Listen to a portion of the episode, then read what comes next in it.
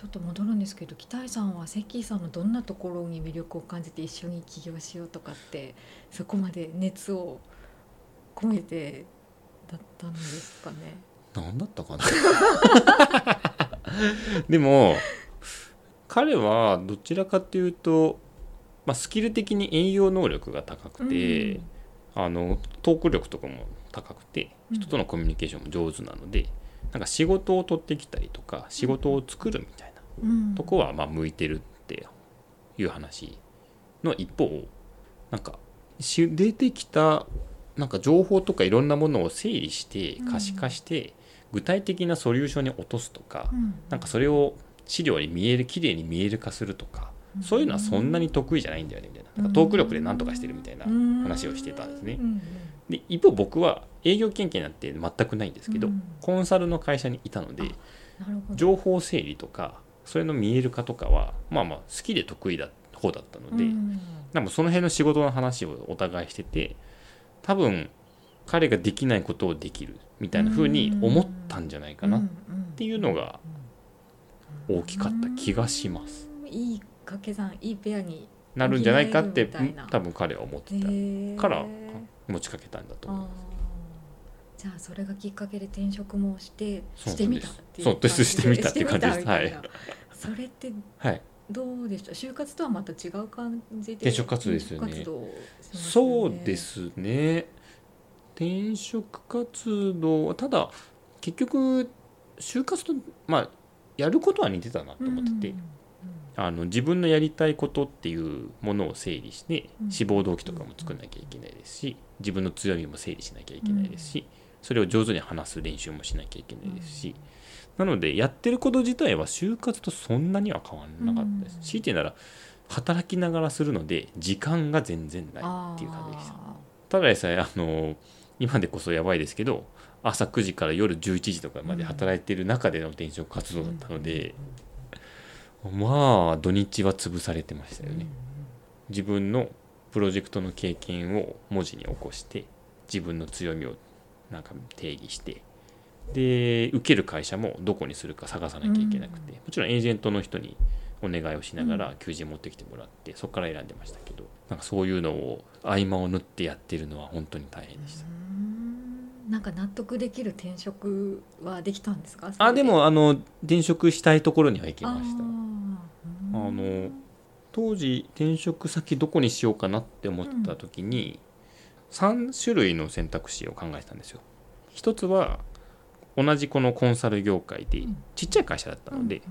大きい会社のコンサル行ってみたいっていう選択肢1で選択肢2はリーチっていう会社でそのキャリア相談みたいな話がうん。あったので、まあ人事系人材系っぽいところに行ってみるっていうところでただ人事の経験はないので、うん。いきなり人事は多分難しいと思うというところから人事コンサルうん。いやコンサルの経験はあるのでうん人事がないだけなのでコンサルの人事のやつうん。とかだったら多分受けれるよってうんいう話で人事コンサル。で3つ目はこれは単純な興味で新しいこと好きですってエージェントに行ったらうん。新規事業部っていう選択肢になって例えばなんかベンチャーとかうん。リクルートみたいなうん。新規事業を立ち上げる文化がある会社の新規事業開発部とかいいんじゃないっていうその3種類で転職活動をしてました。でとはいえ新規事業開発がしたいかっていうと別にそんなこともなかっうんたんですやっぱ事業会社って自分の製品とか商品をベースに全てを考えなきゃいけないじゃないですか、なんかそこに愛着持てないかったら辛いなって思ったので、多分あんまり行きたいなと本音では多分思ってなかったので人事コンサルかそういう大きいコンサル、まあ、大きいコンサルもやっぱ起業した時になんだろう過去の経歴ってそれなりに見られるだろうなってうん。思ったので、なんかネームバリューがあるところに行った方が絶対にいいだろうという意味であのいわゆる戦略系と呼ばれる、まあ、コンサルの業界っていろんなコンサル会社がいるんですけど、うん。あの経営戦略系のところとうん。人事系のところと IT あとは、えー、と総合系って言われる何でも何でも幅広くやると。で世間的に有名なのはやっぱ戦略系のうん。マッキンゼーみたいなところとか、BCG ボストンコンサルティングとか、うん。多分ああいうところが、まあ、いわゆる有名なところなので、うん。その辺に行った方がきっと後で役に立つだろううとん。いう思いもあったので、戦略経営っていうふうに一旦その大きい会社は絞ってました、うん。なので人事コンサルか戦略コンサルどっちか行けたらいいなって思った中で転職を活動してて結果的には戦略コンサルの BCG っていう会社で内定をいただいたので、うん。まあ、あの自分の行きたかったとこに行かせていただいたっていう感じです。なんかいつもなんか、はい。ですよね。いいとこ行っとけば後から。なんかあの選択軸が自分にあんま多分ないんだと思うんですね。要はなんかこれがやりたいんだっていうのが決まってるとうん。それに沿って選べるじゃないですか。でもそういうのが弱いので世間的にいいところみたいな方が選択軸に入ってきちゃうんですよ。他人軸っていうんですかね。あでーもそういうところはあると思います。なるほどね、はい。それどうでしたか？なんかこう、規模感としても大きくなったわけ大きくなりました大きくなりましした。たなんかこの、はい。同じコンサルですけど違いを感じたり、あもう全然違いましたね。えあの最初の会社はプロジェクトが23人で全部自分でやるんですけど、ーうん。その分プロジェクトの規模もそんなに大きくないんですよ。シンプルに言うと多分ウェブサイトをどう直して、うん。ウェブ経由の申し込みとか売り上げをどう上げるかっうん。ていうのが主のうんコンサルティングの会社だったので、まあ、基本はもうウェブから離れることは一切ない、うん。まあ、アプリに後半はちょっと寄ってましたけど、うん。でもあの BCG は全然ウェブなんてもう本当取り組みの一部でしかないので M&A のサポートとかもやりますしなんか営業改革みたいな感じではい。営業のスキル向上みたいなこともやったりとか、あとはフィンテックの戦略考えましょうとか、もう本当に幅広く何でもやるんですね。ねでプロジェクトの規模も大体メンバーが5人とか6人とかで分業するんですね。関島君は今回は定量分析を担当してくださいとか、なんかそういう、まあ、ある意味本当ちゃんとプロジェクトとして役割分担をして成果を出すっていう働き方だったので今までウェブのことしか考えてなかった自分からすると視野が広いと思いました。一回そういうフィンテックとかって話した時はもう海外のそういう金融会社がどういうことをやってるかっていうのをなんか英語とかで頑張って読んで調べたりリサーチしなきゃいけなかったですしフランスが進んでるって言ってフランス語なんて読めるわけないじゃんっていうことでうん。フランス語が読めるプロジェクトメンバーがいたのでその人に頼んでなんか読んでもらったりとか。うん。なんかもう全然自分の知らないことばっかりっていうふうにやりながらやってました。あれでもそこからまた転職もう一度ですよしてますよね。もう一回してますね。そうですよね。そうなんですよ。なんかコンサルとしてのキャリアアップをしてしてそうでです起ね業するぞってなってたはずですよね、もともとはそういうプランは考えてました。そうですよね、はい。そっからなんでまたはい。もう一社っていう、えー、とその時は一言で言うとお誘いをいただいたからなんですけど、うん。多分当時3年前だから28ぐらいの時か、28だったんでまだ企業専念はしないねするかどうかはうん。まだ先だねみたいな話の時期で、たまたま1社目の時の僕の元上司と BCG 行った後も仲が良かったので、うん。たまに飲みに行ってたんですねなんか最近どうよみたいなう。んでその元上司から「関島に似合う合う会社があるからちょっと面白そうですし行ってみない?」えー、で声をいただいたんですよ。うんそれが今いるサントリーだったんですね。うんで最初それ聞いた時に「いや僕お酒嫌いなんですけど 知ってますよね?」って言ったんですよ。お酒嫌いな人にお酒の会社進めるってどういうことですか？って最初本当に全然行く気もなくてうんそんな選択肢考えたこともなかったんですよ。あまず物を扱う会社にも興味なかったし、お酒なんて持ってのほかだったし、うん。まあまあ落ち着けと。その上司に言われて いいから話を聞けって言われて、うん。もうそんなの知ってるからその上でも進めてるんだよと言われたんですね。でその時に話を聞いてたのはもともとその1社目とその元上司がサントリーの人と仲が良かったんですよ。うんうんうんまあ、仕事もしてたし。でそこのデジタルマーケティング部というところがあり、今サントリーという会社はえっとまあもともとマスコミュニケーションが得意でその CM のクリエイティブとかも上手だし、それをしっかり営業の人があの場所を確保してうん。コンビニとかスーパーとか居酒屋に商品をちゃんと置いて、うんでマスコミュニケーションで惹かれた人が買える場を作っている、うん。そういうので売り上げをどんどん伸ばしていった、まあ、もちろんあのいろんなパターンはありますけど、うん。大きくはやっぱそういうところが大きいと、うん。でもこのご時世もう CM 見てる人もだんだん減っていくし、デジタルがもうどんどんどんどん勢いを増してますと、だから大きな会社でもデジタルをどう活用するかは結構死活問題であると。でそこのノウハウを持ってる人は社内にやっぱもともとデジタルが専門な会社じゃないのであんま多くないから、そういう外部からそういう人を取ってあのデジタルシフトって呼びますけど、まあ、デジタルトランスフォーメーションっていう言葉がありますけどそういうデジタルシフトをあの牽引するっていうミッションのもとをやなんか仕事してる部署があるから面白そうでしょって言われてちょっと面白そうって思ったんですよ。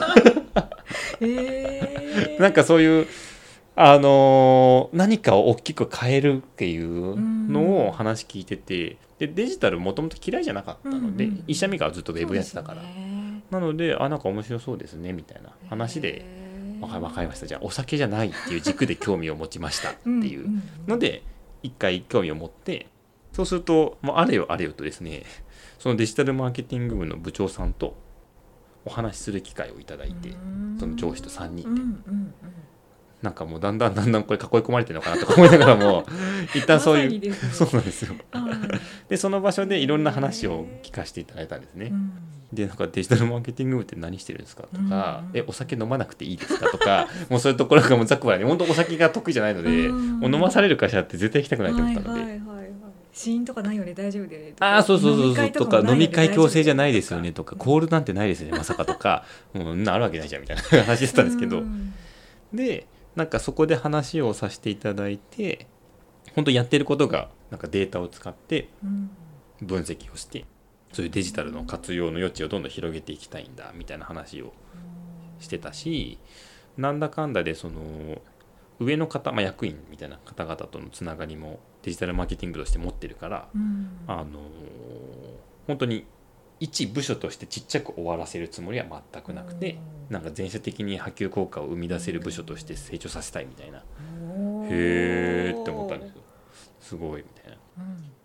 でなおかつその部長さんも相当偉い方なんですけど、うん。結構ざっくばらんね気さくな方で、うん。まあ、もちろんあのちょっと論理的におかしいところあったらすぐ突っ込んでくるっていう、うん。まあすごい頭のいい方なんですけど、まあ、それをなんかさっぴいてもととても話してて楽しかったので、なんかあ意外といいかもみたいうん。な風にちょっとずつ思い始めてへ転職をその時に考え始めたっていうー感じです。なんかもう決め手みたいなのあったんですか？決め手は、えっと、明確にこれが決定打だっていうのはなかったんですけど、うん。なんか悪くない選択肢だっていう要素がいっぱいあったんですよ。うんうんうん。その一つがさっきの仕事内容が面白いっていうのうんもそうだったんですけど、もう一つはあの会社の風土というか、うん。人の文化っていうんですかね、うん。がビービッと最初の会社に似てるって言われたんですよ。うん何かっていうとあの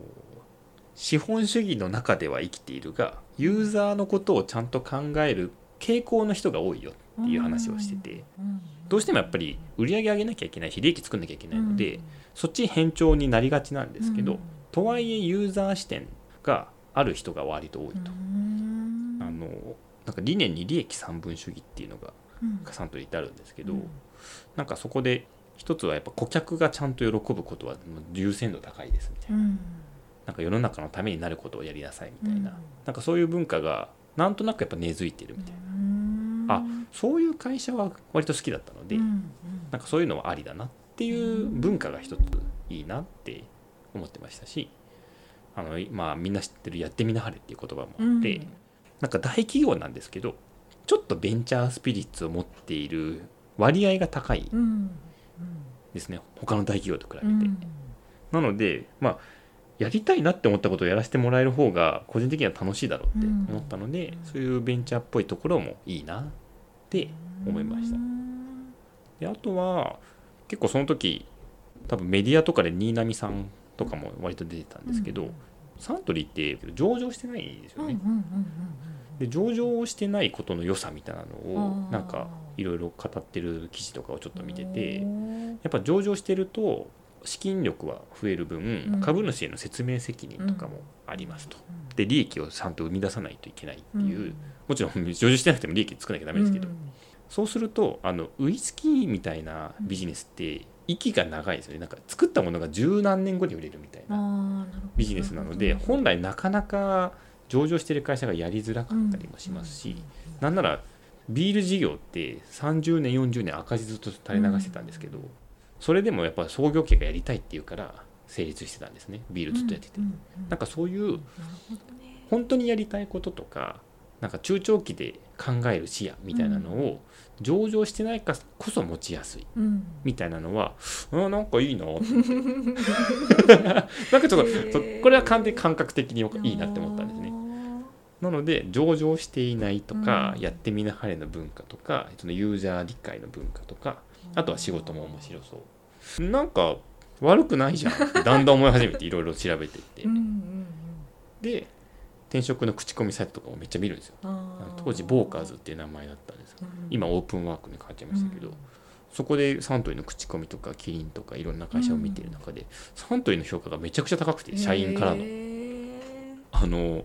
働きがいランキングみたいなのがあるんですけど、うん。5点満点中4.5みたいな感じにな高っててなんならあの上位ってセールスフォースとかグーグルとか、うん。なんかいわゆるああいうはい。いわゆるいい会社って言われるところなんですけどサントリー多分その時時点ぐらいの6位とか5位とかにいたんですね。へー。なんだこの会社って思って。おかしくないみたいな。キリンとか朝日とかもうちょっと下だよみたいあなー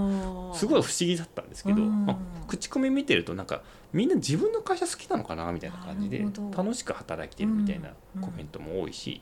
まあメーカーでホワイトで働きつつ給料は悪くないみたいなとか、うん。もちろんコンサルよりは下がっちゃいますけど、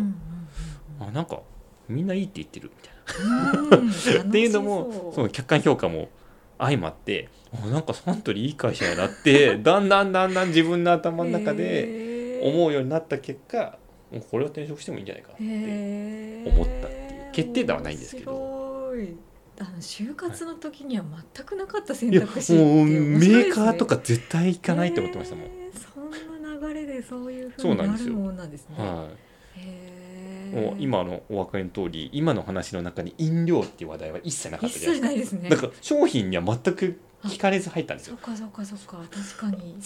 文化とか。文化とかか。人の考え方とか、社風とか口コミとか仕事内容だけで選んでいて、うん極論扱ってる商材には全く興味がなかったので、そうですもうねなんならお酒嫌いですしね。むしろ自社製品飲めませんみたいなそうなんですよプレモルみんなプレモルやっぱ大好きなんですけど、うん。いやプレモルとスーパードライの違いわかんないですまずみたいな、うん。もう本当そんな社員でいいのかぐらいな感じなんですけど いやまずビール飲めないですって言ってますしなんなら新ジャンルとか言ってる新ジャンルとビールって何が違うんですかっていうところですしえウイスキーって何？みたいな。何からできてるの？っていうレベルだったんですよ。そのレベルだったんです。商品は興味ないんですけど会社として面白そうって思ったのがでもその上司の方すごいですね。本当ですよね。関島にあんじゃねみたいな。うん。なんかすごい見る目があったっていうか、あったんですかね。まあ見る目があって本当に僕のためを思ってたのか、うん。ただ単にそのその部長さんが誰か探してほしいってそのうん上司に頼んでたので、なんか体裁上誰か紹介しなきゃいけないからとりあえず紹介しただけなのかは僕は定かではないんですけど、うん。真相は、まあ結果的には紹介してもらってよかったなって思本当ですね、はいえーやっぱ入社して